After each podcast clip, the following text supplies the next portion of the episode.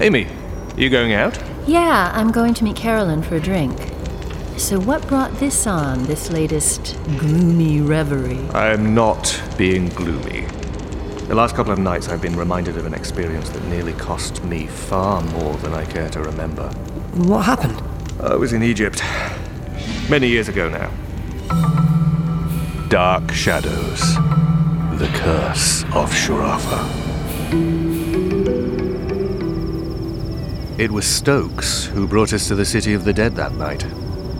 Normally, custom dictates that the deceased is buried by sunset, but this seemed to be a special case. Hence his interest.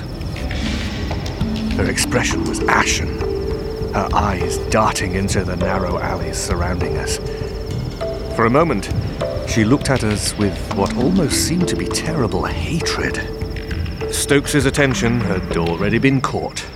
Barnabas, Julia, over there, what are they? We followed his gaze, and there in the dim light we saw two figures. It seemed they were merely men, or at least they had been.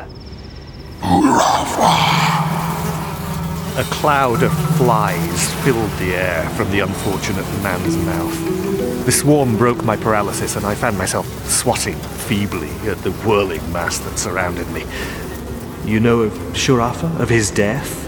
One look at us confirmed we did. And so she continued I carry the blood of one who destroyed him, and now he seeks his revenge. It always seems to be about blood. It's powerful stuff, Harry. So many spells have blood at their heart. In a second, I was behind her, pulling her head to one side. I could see the blood pulsing in her neck, and I became so hungry for the taste it blocked out all other thought. I felt the pop as my teeth punctured her skin, and I tasted the rush of blood in my mouth. Its metallic taste flooded my senses, so warm, so fresh. Julia, after all the times you have saved me, I will do the same for you, I promise.